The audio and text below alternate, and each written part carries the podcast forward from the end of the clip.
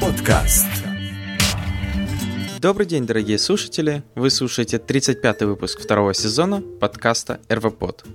И с вами сегодня, к сожалению, только я, Алексей Васильев. И сегодня давайте рассмотрим, какие же интересные новости произошли за две недели э, в мире Руби и Веба. Александр не смог присоединиться по техническим причинам, а, поэтому я буду рассказывать новости и Ruby, и Web в данном случае, JavaScript, CSS и прочее вместе. Итак, первая новость, э, которая произошла вот э, не так давно, 27 э, октября, вышли свежие версии Ruby. В данном случае это 1.9.3p550, 2.0.0 p594 и 2.1.4. Понятное дело, что это патч-релизы, то есть э, в основном багфиксы, никаких э, новых э, фишек. Все новые фишки в основном идут в новую версию 2.2. В основном по, пофикшены две основные проблемы. Это Deny of Service XML Expansion. Это, опять же, связано с XML парсингом. И вторая Default сеттинги для OpenSSL. То есть вот эти две основные вещи. Это баги, и если у вас какие-то из этих версий используются 1.9.3.2.0 или 2.1x, а, обновитесь, потому что это уязвимости, которые пофикшены, и неплохо было бы обновиться, чтобы их не получать. Первое Deny of Service это уже было подобное, и теперь вот оно опять появилось только в другом виде. Это то, что можно пересылать XML-документ, а, в котором есть некий там expansion vector, как они называют, entity expansion vector, а, который вызывает deny of service вашего, в данном случае, Ruby кода и в таком случае Ruby приложения. А вторая проблема фиксит не так давно произошедшую, называющаяся Poodle уязвимость. А, я думаю, ссылочку на Poodle уязвимость я также предоставлю в шоу-нотах, и также сейчас расскажу коротко про нее.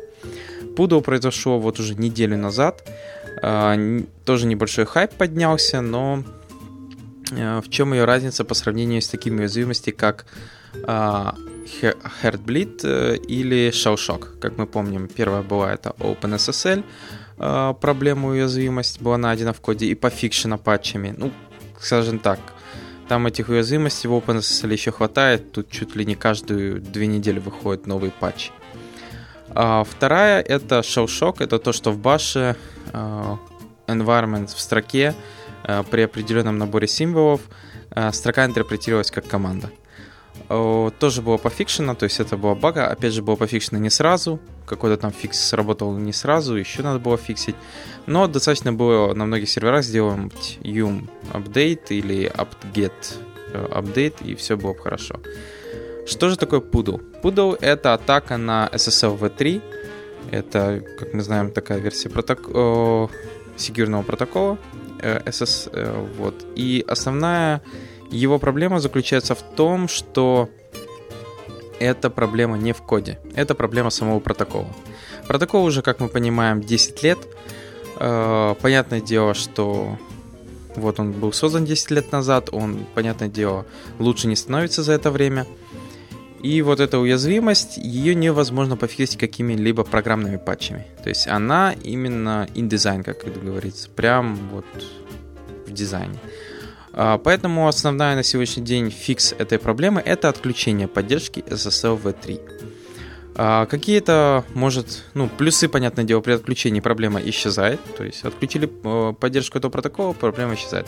Минусы, во-первых, если у вас сайт работает только по HTTPS, отключение этого протокола, ну, с поддержкой, понятное дело, TLS, а, сразу отметает пользователей E6. Это, я думаю, не проблема на сегодняшний день, но, возможно, для кого-то, у кого, например, софт работает только по DE6, ну, я думаю, у них там, конечно, и HTTPS может не быть. А, в основном, понятное дело, отключить поддержку очень легко. Это в Nginx там одна строчка, в Apache то же самое, а, в веб-серверах. Также, если у вас есть там какие-то дополнительные вещи, которые тоже работают с использованием шифрования по протоколу, например, э, SMTP вот у нас есть, э, который тоже пришлось отключить эту поддержку. И, понятное дело, многие REOS-приложения перестали нормально работать. Э, поэтому, получается, на сегодняшний день основная вот основное решение этой проблемы это просто отключение этого протокола. Э, потому что проблема еще заключается в том, что даже если вы будете поддерживать протокол в лучшей версии, например, TLS, э, клиент может себя... Эта проблема еще в том, что тут подвержен и клиент, и сервер, то есть клиенты тоже, ну, скоро, я думаю, обновятся, такие как Chrome, Firefox. Основная проблема заключается в том, что клиент может, даже если поддерживаете лучшую версию протокола, например, TLS 1.2, может послать команду, что вот я не поддерживаю, дай мне хуже, в данном случае SSL v3. И в таком случае, если ваш сервер продолжает поддерживать, это значит, вы опускаетесь на тот же уровень и получаете, опять же, возможность этой уязвимости. Э, поэтому, если вы, хотя этот подкаст пишется уже как неделя прошла с этой уязвимости, если вы еще не заблокировали его, а у вас он есть, вот именно HTTPS, например, с поддержкой SSL v3, отключайте его.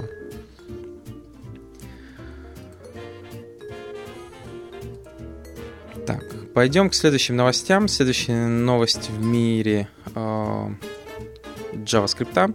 Первая это выход Angular 1.3 Э, как они говорят, за 6 э, сделали очень много работы. Они работали 8 месяцев над этим релизом. Э, сделали такие вещи, как One-Time Binding. Есть NG Area новый модуль, NG Messages новая директива, NG Model Options, директива, которая кастомизирует поведение ваших моделек. Вот этого очень не хватало. И Strict uh, Dependency Injection. Uh, что я могу сказать? Из того, что почему версия 1.3, потому что в данном случае они отключили поддержку IE 6, 7 и вот я не помню по поводу 8. Да, и 8, и 8 тоже уже не поддерживает. То есть 1.2 еще продолжает вроде поддерживать сами разработчики, и он еще будет поддерживать старые версии. А вот если вам надо, ну, не интересует поддержка старых версий E, только 9, 10, 11, то тогда можете спокойно обновляться на 1.3. А, с хороших вещей, которые я назвал, мне понравилось то, что появилось NG Model Options, потому что, как уже рассказывали, иногда вам надо написать э, в представлении модельку, но если вы ее изменяете, например, с какого-то формы, вам не нужно, чтобы на лету сразу это менялось в представлении. Э, для этого в основном использовался подход, отдельное создавалось объект, э, в данном случае в JavaScript, и потом копировались атрибуты этого объекта в тот, который требуется. Было неудобно, не очень, и теперь вот в NG Model Options есть такие штуки, как Getter Setter Style модель, Update on Blur и еще определенные опции. Ну, это то, что я заметил для себя. Э, вообще не обещают, что вот она стала лучше, а, более пофиксили какие-то баги, ну и огромное количество контрибьюторов участвовало в этом релизе. А, что ж, хочу поздравить Вроде бы релиз получился достаточно хороший, как я сказал, NG Model Options мне нравится. One Time Binding тоже вроде бы Э, отличная штука, это односторонний биндинг э, неожиданно. Вот, но увидим, что из этого, что будет дальше с Angular, потому что кому-то нравится, кому-то нет. Ну, в данном случае мне, например, не нравится, но я не спорю. У Angular есть то, чего, например, не хватает другим. Очень легко начать. То есть вы его подключаете, он работает. И второй блокпост в блоге э, Эндрю Рэя. А, который очень интересно называется React.js для тупых людей. React.js for stupid people. А, блокпост хоть и звучит как-то странно, ну, название, но хотя вспомним разные эти книжки для чайников. Вот блокпост, я думаю, это тоже можно рассматривать как React.js для чайников, который рассказывает все-таки, что такое React, а, как с ним начать, как он работает, что такое вот это компоненты, что такое JSX, э, статусы, что делает React, что не делает React. Скажем так, это вот один из тех блокпостов, которые я очень советую тем, кто хотел бы наконец-то разобраться, что из себя представляет React.js, как он работает, а, какие его плюсы, минусы, стоит, не стоит. Ну, вот иногда вам просто надо вот подобный блокпост прочитать, чтобы а, составить какое-то минимальное предположение об этом фреймворке и потом уже думать, где его можно использовать в своих проектах, где нет. А, прочитав этот блокпост, я его очень советую. Сам прочитал. Во многих местах согласен с автором. Он также затронул такую вещь, как Flux. Это подход к разработке single-page приложений, которые предлагает Facebook. А, то есть, как мы знаем, сейчас а, у нас в основном MVC, потом, потом даже не знаю, какой еще подход. Не MVC, то есть модульный, вот, модульный можно назвать, ну, он такой иерархический, модульный. И вот есть Flux, Э, он также его затронул, рассказал, э, что это из себя представляет. Э, и как бы я бы посоветовал всем почитать достаточно очень хороший блокпост, который рассказывает основные плюсы, минусы, почему это работает, почему это не будет работать, даже если вы будете очень сильно стараться. Чем хорош React, чем плох. Надо было самому такую статью написать, но вот уже написали за меня теми же словами. Итак, э, перейдем к следующим рубичным новостям. А следующий у нас два блокпоста. Первый в блоге Ruby Insight, а, который рассказывает про рубичные унарные операторы. Э, и вообще, как их можно пере... переопределять, что-то как-то их использовать. Как мы знаем, унарный оператор — это оператор, э, который состоит из одного символа, и он делает какое-то действие, можно так назвать. Да, унарная операция. Э, то есть, например, минусик впереди, то есть цифры. Это вот минус, знак впереди, это унарный э, оператор. Знак восклицания унарный оператор. И вот в данном случае тут отлично рассказано, какие есть унарные операторы вообще в Ruby, что они себе представляют, как они работают, как их можно переопределять, э, что с ними можно делать. Кстати, очень интересно прочитать. Я, конечно, таким не занимался и не совсем представляю, где это может потребоваться, чтобы переопределить унарный оператор. Но вот, пожалуйста, почему бы нет. Э, также рассказано про такие специальные кейсы, как AND и звездочка, что это тоже унарные операторы, но у них специальные есть кейсы, Mysterious Magics, как они пишут. Uh, отлично, ну, есть примеры из кодов, поэтому для тех, кто хочет разобраться, что из себя представляет вот это унарные операторы и что с ними можно вытворять в Ruby, что можно, но я не советую, например. Uh, просто не совсем представляю, зачем это может потребоваться. Ну, какие-то кейсы, какие-то edge-кейсы можно придумать, но в нормальном коде, я думаю, вы такое не встретите. А, то посмотрите достаточно хороший блокпост. И следующий блокпост в блоге э, Джастина Вейса, мы его уже не раз добавляем, который дальше рассказывает о том, как же Reos хендлит гемы. То есть, как мы знаем, э, ну, Reos на текущий момент использует бандлер, бандлер это у нас Dependency Management System, для гемов. И он как раз рассказывает, как это было плохо до того, как был бандлер, показывает на примерах, а, рассказывает дальше, как же Reos использует бандлер, что бандлер внутри себя делает, чтобы тянуть именно те гемы, которые требуются. А, там про всякие такие вещи, как load pass, require и прочие интересные вещи. Как работают вот эти группы, зачем нам вот эти бандлеры группы Test, Development, Production, как они как раз разруливаются самим а, бандлером, и там даже в RauTis внутри рельсов это все рассматривается. А, ну и самое главное, как говорит автор, нужно понимать инструменты, которые мы используем. То есть я с ним согласен. Если вы что-то либо используете, неплохо бы хотя бы приблизительно покопаться и узнать, что оно из себя представляет и как оно работает внутри.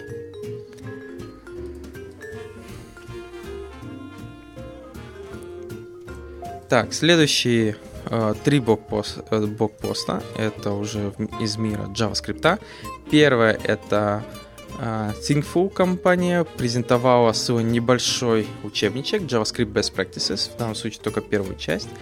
Ну, в основном большим учебником это не назвать, это больше похоже на э, разбитый на куски огромный блокпост. Э, ну, как огромный. Ну, просто разбитый на куски, но сделан неплохо, э, оформлен, скажем так. Есть хорошие вещи, там, например, что нет такой вещи, как good, good code explain itself. Э, ну, конечно, бывает, но в основном, если у вас огромное приложение, то все-таки комментарии минимальные иногда должны быть. Э, модуль, э, что такое модульность этого приложения, как избегать миксинов, что их надо избегать, не совсем хорошая штука. Такой короткий, скажем так, учебник, я так понял, он еще будет дорабатываться, но для тех, кого интересует, как хорошо и элегантно писать свой JavaScript, можете посмотреть. А следующее это а, блокпост про использование FKit. Не так давно в прошлом блокпосте мы упоминали а, опять вот библиотеку для функционального программирования на JavaScript, которая называется FKit. И вот отличный блокпост, наконец-то, который рассказывает, какую же силу и вот мощь дает FKit, что он позволяет делать. А в данном случае тут рассказывается на примерах. Э, рассказывается на примерах, как это все работает, э, что такое partially applied functions, как они могут работать, э, как можно на основе AppKit создавать дополнительные функции, композиции делать из функций, списки, как их можно с ними работать более эффективно, используя вот это theory recursion, хвостовые рекурсии. Извиняйте, пока вспомню. Как вообще иммутабельные объекты, как их можно там создавать и использовать. А, для тех, кто интересует, ну вот и наконец-то мы долго Сашей обсуждали, что вот огромное количество сейчас выходит функциональных библиотек на JavaScript, и в чем же их может быть основной интерес использования, как раз вот небольшие примеры, где объясняется, какой же плюс они добавляют.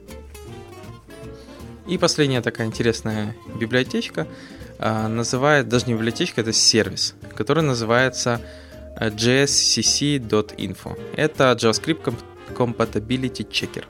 Основная задача заключается в том, что вы ему скармливаете или JavaScript файлик, или же вы просто код ему в текстаре вставляете и нажимаете Check Compatibility. Все, что он делает, он выводит список основных команд, которые используются, в данном случае низкоуровневых команд, JavaScript, которые используются в этом коде, и они говорят, где эти команды работают, а в каком браузере эти команды не работают. Например, вы там используете какой-то uh, array.match или что-то типа того у массива нативного JavaScript.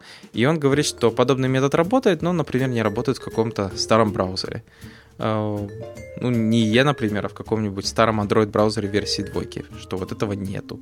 Или вот этого метода вот он работает не так, как ожидается. А, я попробовал эту вещь, скажем так, что-то выводит, что-то показывает. А, единственное, что я так и не понял, вот не хватало мне огромного summary. А, я вижу огромное количество тегов, но не понимал, типа, так мой код работать будет или нет. Но в любом случае интересно посмотреть, полистать, как это вообще работает. И самое интересное, что сейчас он проверяет код именно на ECMA скрипт пятой версии, то есть не шестой.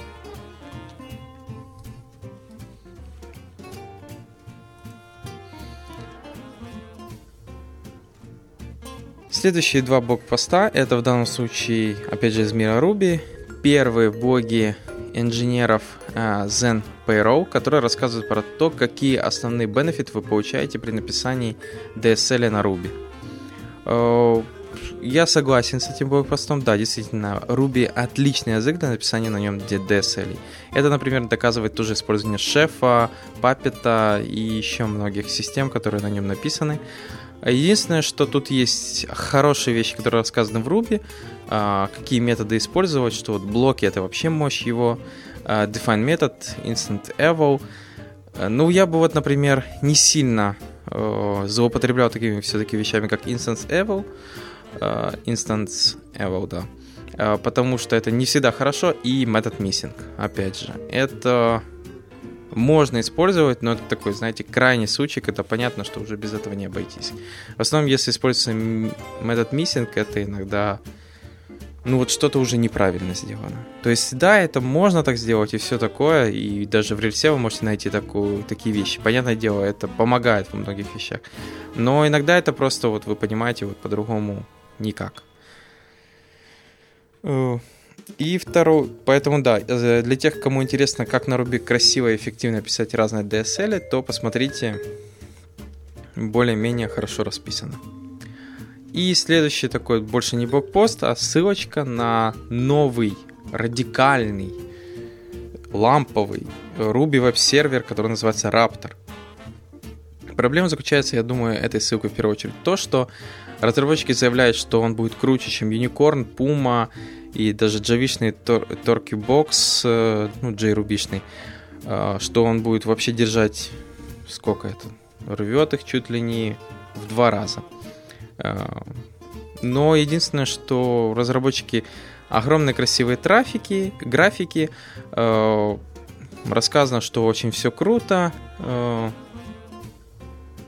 но единственная проблема, что где сорцы, где, как я его пощупаю. То есть у них висит лейбочка Workman на GitHub, но обещается только 25 ноября.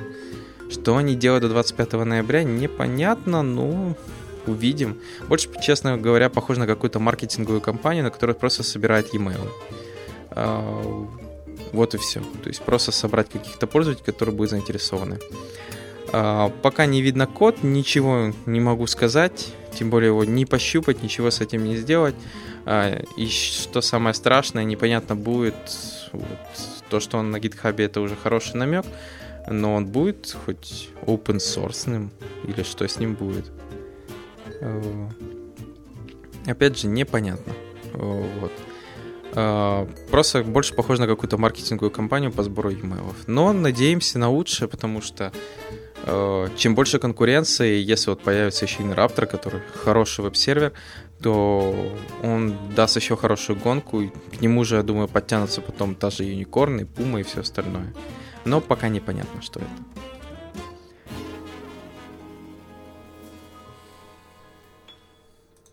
Следующие ссылочки, это у нас три такие ссылки с мира уже больше CSS. Ну, Саша CSS, немного JS. Саши нету, я думаю, он бы тут больше рассказал, но в данном случае расскажу я. А, первое это cssstyle.io, это небольшой фреймворк, а, как говорят авторы, чистый, простой для веба, а, легко поддерживается, потому что основная идея, как я понял, это сасмиксины. Сам фреймворк в себе содержит. Очень, кстати, я думаю, Саша потом меня санными тряпками закидает, потому что я в этом не сильно разбираюсь, но все-таки. Тот же Apple Pie, который разрабатывается и поддерживается Сашей, очень, я так понял, напоминает этот фреймворк, потому что основная идея то, что у вас огромное количество сосмиксинов, а, которые, например, дают вам кнопка или что-либо еще. И потом вы просто их используете. А для тех, кто, например, так же, как, не си, как и я, может не сильно разбирается во всех этой магии, ну не магии, а фронтенде и так далее, сосмиксины — это такая вещь, это что-то похожее на функцию, но основная ее плюс в том же CSS заключается в том, что пока функция это не вызвана, или не используется, она ни во что не генерится. То есть при генерации CSS ничего не появляется, то есть кода 0. А, в чем его плюс заключается? В том, что вы определили, например, сотни этих функций, ну не сотни, десятки, например, и потом только наконец-то, где вам нужно, например, сделать красивый border radius или кнопку, вот у вас есть mixin button, вы просто пишете, создаете свой класс my beautiful button, и в нем пишете внутри активировать функцию button, и в него как раз врапятся все правила, а в данном случае CSS, которые касаются этой кнопки. Э, вот тогда только начинает генериться код. И я так понял, ну, основной плюс этого подхода это минимализа... минимализация вот этого CSS, и плюс это то, что у вас огромное количество хелперов, функций, их не надо изобретать, они уже все готовы лежат. Ну и кастомизация очень, огромная сила кастомизации, понятное дело. Я так понял, это еще один вот такой э, фреймворк. Тут есть некие flexible опшены, аргументы, которые можно пробрасывать, кусочки, э, твики, плюсики, минусики. Э, смотрится, конечно, все красиво, но не знаю, насколько оно разница, например, с тем же Apple Pie. А, следующее это CSS Next. CSS Next это специальный проект, э, предназначенный для того, что вы пишете CSS в стилизации 3.n или даже 4 в стиле 4.0, можно так сказать. CSS э, с разными возможностями кастом медиа, двоеточие какими-то root символами и все автоматически генерится в CSS, который поддерживается многими браузерами. То есть основная задача CSS Next это вы пишете правила, которые возможно когда-нибудь будут поддерживаться, но сейчас не поддерживаются, но они вам нравятся и вам бы хотелось писать в этом стиле. Понятное дело, что это обыкновенный npm пакет, который вы просто ставите, и он компилирует ваш CSS вот в следующее, можно так сказать, поколение, э, точнее, в обыкновенный CSS, который, слава богу, будет работать во всех браузерах. Э, возможно, штука интересная, опять же, мало что могу про нее рассказать.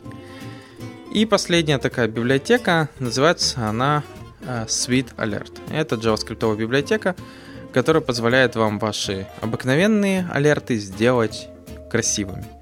Э, скажем так, действительно, алерты сделаны качественно, красиво, ну, в данном случае анимашки, как они там прыгают, бегают, как они Uh, у них разные вот есть возможности, автоматическое закрытие, success message, uh, warning message, как его сделать, ну вообще, ну, выглядит просто красиво. Uh, поэтому смотрится очень неплохо, при этом используется одна и та же команда, ну то есть, точнее, не одна же команда. Алерт просто заменяете на Sweet Alert, и все, и у вас все работает. Дальше просто настраивайте под себя всю эту красоту. А, много разных э, опций. А, allow side click, show cancel button, показывать, не показывать. Возможно, конечно, опций-то много, но все равно, мне кажется, не всей кастомизации хватает. Если что-то очень сильно кастомизировать в нем придется, значит, лезть руками в CSS и, возможно, даже в JS код. Но само по себе вот такое решение смотрится уже неплохо.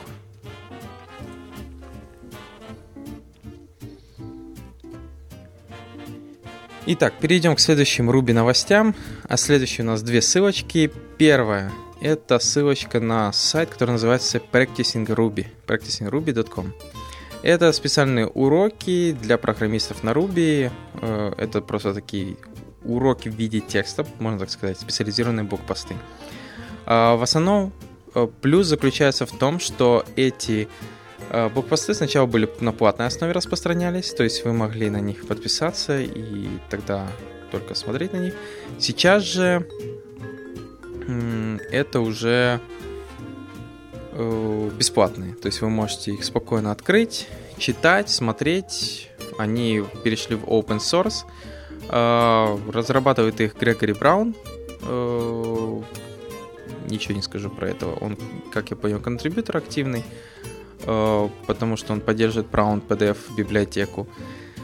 Э, и я так понял, вот эти именно вещи, и вот теперь он наконец-то решил их зарелизить под э, Creative Commons лицензией.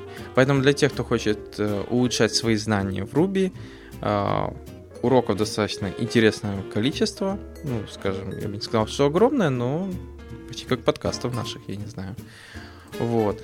Э, понятное дело, я не все из них прочитал, но некоторые вот посмотрел. Э, Domain Specific Constructions или все остальные.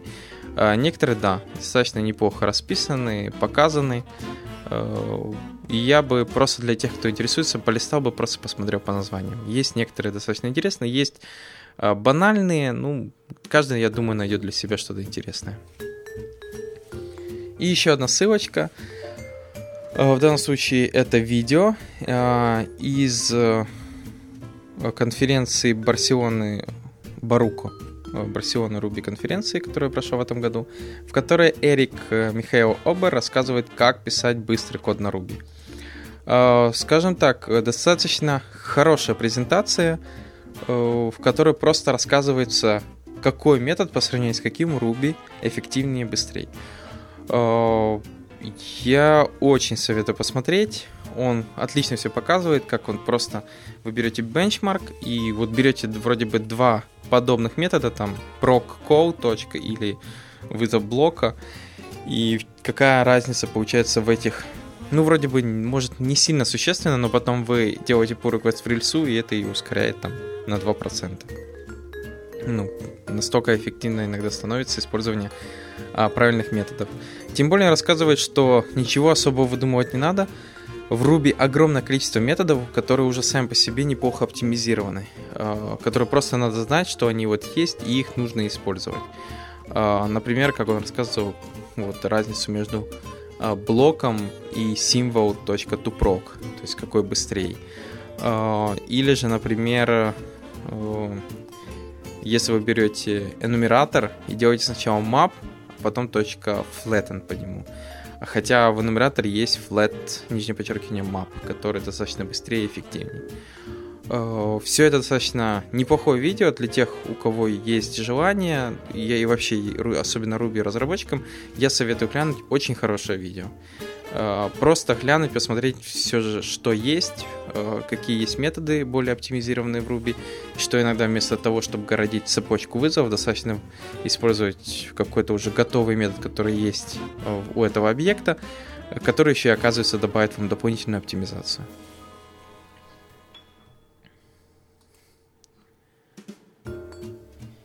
Итак, перейдем к следующим новостям э, JavaScript.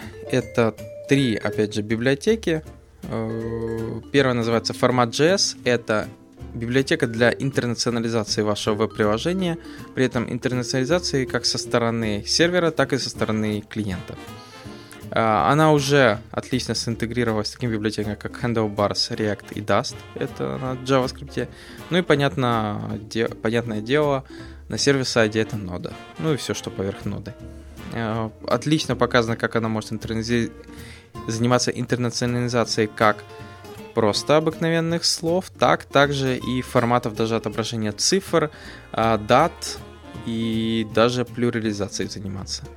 Э, смотрится очень хорошо, есть отличный гайд, Э, есть огромное количество вот этих, есть core библиотеки, интеграционные библиотеки, полифилы уже, веб-сайты, которые, ну, то есть, которые все это используют. А, расписана хорошо интеграция, то есть вы выбираете как и с чем и как вы хотите интегрироваться, как все это работает. Смотрится достаточно неплохо. Единственное, что не могу сказать, насколько это все эффективно и хорошо, э, но думаю, то есть в ноду вы просто доставляете полифил на сервер-сайт. У вас должен быть или Handlebars, или React, или Dust в э, Template Engine. Но ну, я думаю, остальные подтянутся, допишут другие разработчики.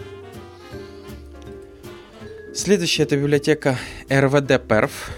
Э, RVD-Perf это Performance Testing of Responsible Web Design. Uh, то есть основная задача заключается в том, что вы эмулируете мобильное, десктопное или таблетное приложение, таблет, таблеточное э, разрешение, скажем так, а, которое ищет неиспользованные элементы, неиспользованные картинки, а, подсчитывает э, вес самой страницы, подсчитывает запросы и выводит вам это в красивом рапорте, ну то есть с графичками и со всем остальным, и говорит, что вот как это все выглядит. При этом сейчас библиотека еще в активной разработке.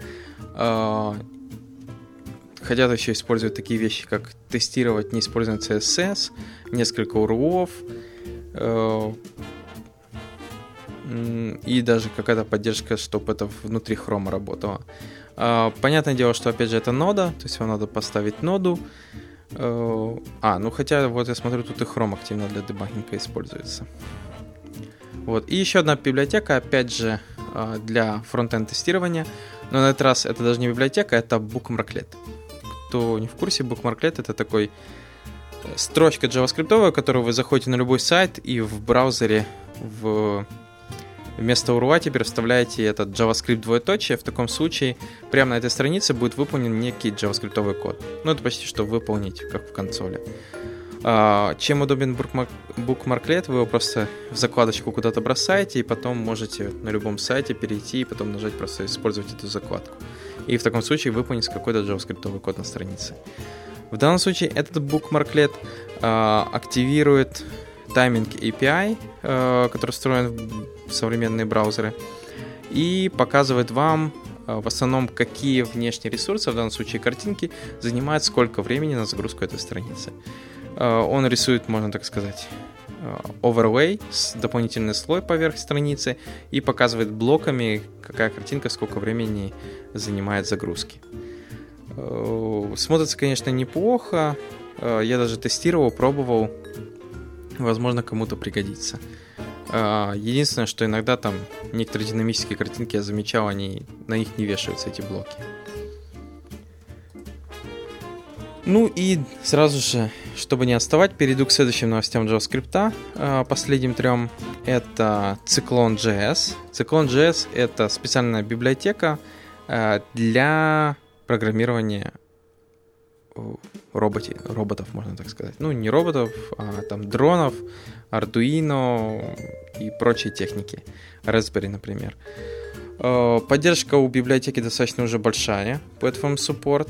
Э, там даже этот Philip э, Хуй есть. Ну, это лампочка, которая Wi-Fi управляется. Сфера и все остальные. Сам циклон, ну, понятное дело, все это на JavaScript, программировать все эти платформы на JavaScript. Э, опять же, не знаю, не знаю, но может тем, кто только JavaScript знает, это будет просто отличная возможность наконец-то попробовать написать что-то для железа. Э, честно говоря, очень похоже по синтаксису, например, циклон очень похож на э, не так давно, ну, может, пару месяцев назад мы вспоминали библиотеку для написания на Ruby тоже для железа. Я даже, даже и подобную библиотеку использовал для управления сфера. Э, единственное, что не помню, как называется. Хотя сейчас, может, вспомню. Э, арту. Вот, вспомнил. Арту. Вот. И синтаксис очень похож на этот арту. То же самое методика подключения, описание, как объект должен подключиться и работать с девайсом и вообще сама функция. То есть, возможно, это просто такой подобный порт R2, у которого много адаптеров к девайсам, в данном случае на JavaScript. Следующий это Zoro SVG. Zoro SVG это э, транс, можно сказать, генерация прозрачной маски для PNG, э, для PNG, но по размеру очень маленькой, то есть по, по размеру, я думаю, как JPEG почти. Основная задача какая? Если вам нужна прозрачность, вам приходится использовать или GIF, или PNG э, на картинке. Э, в данном случае PNG и GIF, они не всегда э, хорошим размером файла остаются. И какая же основная идея здесь? Ну, или использовать WebP, но VP поддерживается не во всех браузерах. Или же в данном случае используется подход, что прозрачная маска создается на основе SVG. SVG, то есть вы, получается, берете обыкновенную картинку, и вот э, эта картинка конвертируется в SVG, которая используется э, прозрачность. А, понятное дело, что, опять же, это зависит еще от поддержки браузера. Браузер должен поддерживать SVG 1.1 минимум, Э, не все браузеры, как мы знаем. Многие нелюбимые браузеры это не поддерживают. Э, но в основном плюс этого подхода то, что вы экономите на размере. То есть в данном случае на сайте в примерах показывают, что обыкновенный PNG может весить, например, 99 килобайт, такой же загруженный, который сконверченный в SVG, весит всего 18 килобайт. При этом вы можете управлять качеством и компрессией. И последняя ссылочка, я думаю, не менее полезная, которая называется jsdata.v.is. Э, это Data, Data Visualization with JavaScript. Это книжечка бесплатная, э, читается только в онлайне, в которой рассматривается, как можно визуализировать данные с помощью JavaScript. Ну и, понятное дело, в основном книга рассказывает про такие вещи, как графики, Э, как их рисовать, что такое таймлайн, визуализация географических данных э, и вообще насколько прекрасен D3 библиотека и как делается, даже затронут такие вещи, как делается data-driven, data-driven driven applications. То есть приложения, которые работают, точнее, в основном показывают какие-то данные. Э, скажу, книгу еще всю не освоил, но начал читать и, скажем, рассказано неплохо. Ну, единственное, что некоторые вещи просто приходится быстро скроллить, потому что и так понятно, что произойдет. Но в основном книга вообще о том просто, как рисовать графики, что такое графики, какие шкалы где использовать и как это вообще все работает. То есть э, как это, матерые девелоперы, думаю, ничего сверхъестественного в ней не найдут. Ну, а новичкам, конечно, будет интересно, я думаю. Ну вот и все на сегодня. Так, наговорил на 40 минут. Э, надеюсь, в следующем выпуске я уже буду не один, или же приглашу какого-то гостя, чтобы точно не скучать. Э, пишите комментарии, э, пишите в Твиттер, лайкайте, подписывайтесь и до новых встреч. Пока. thank you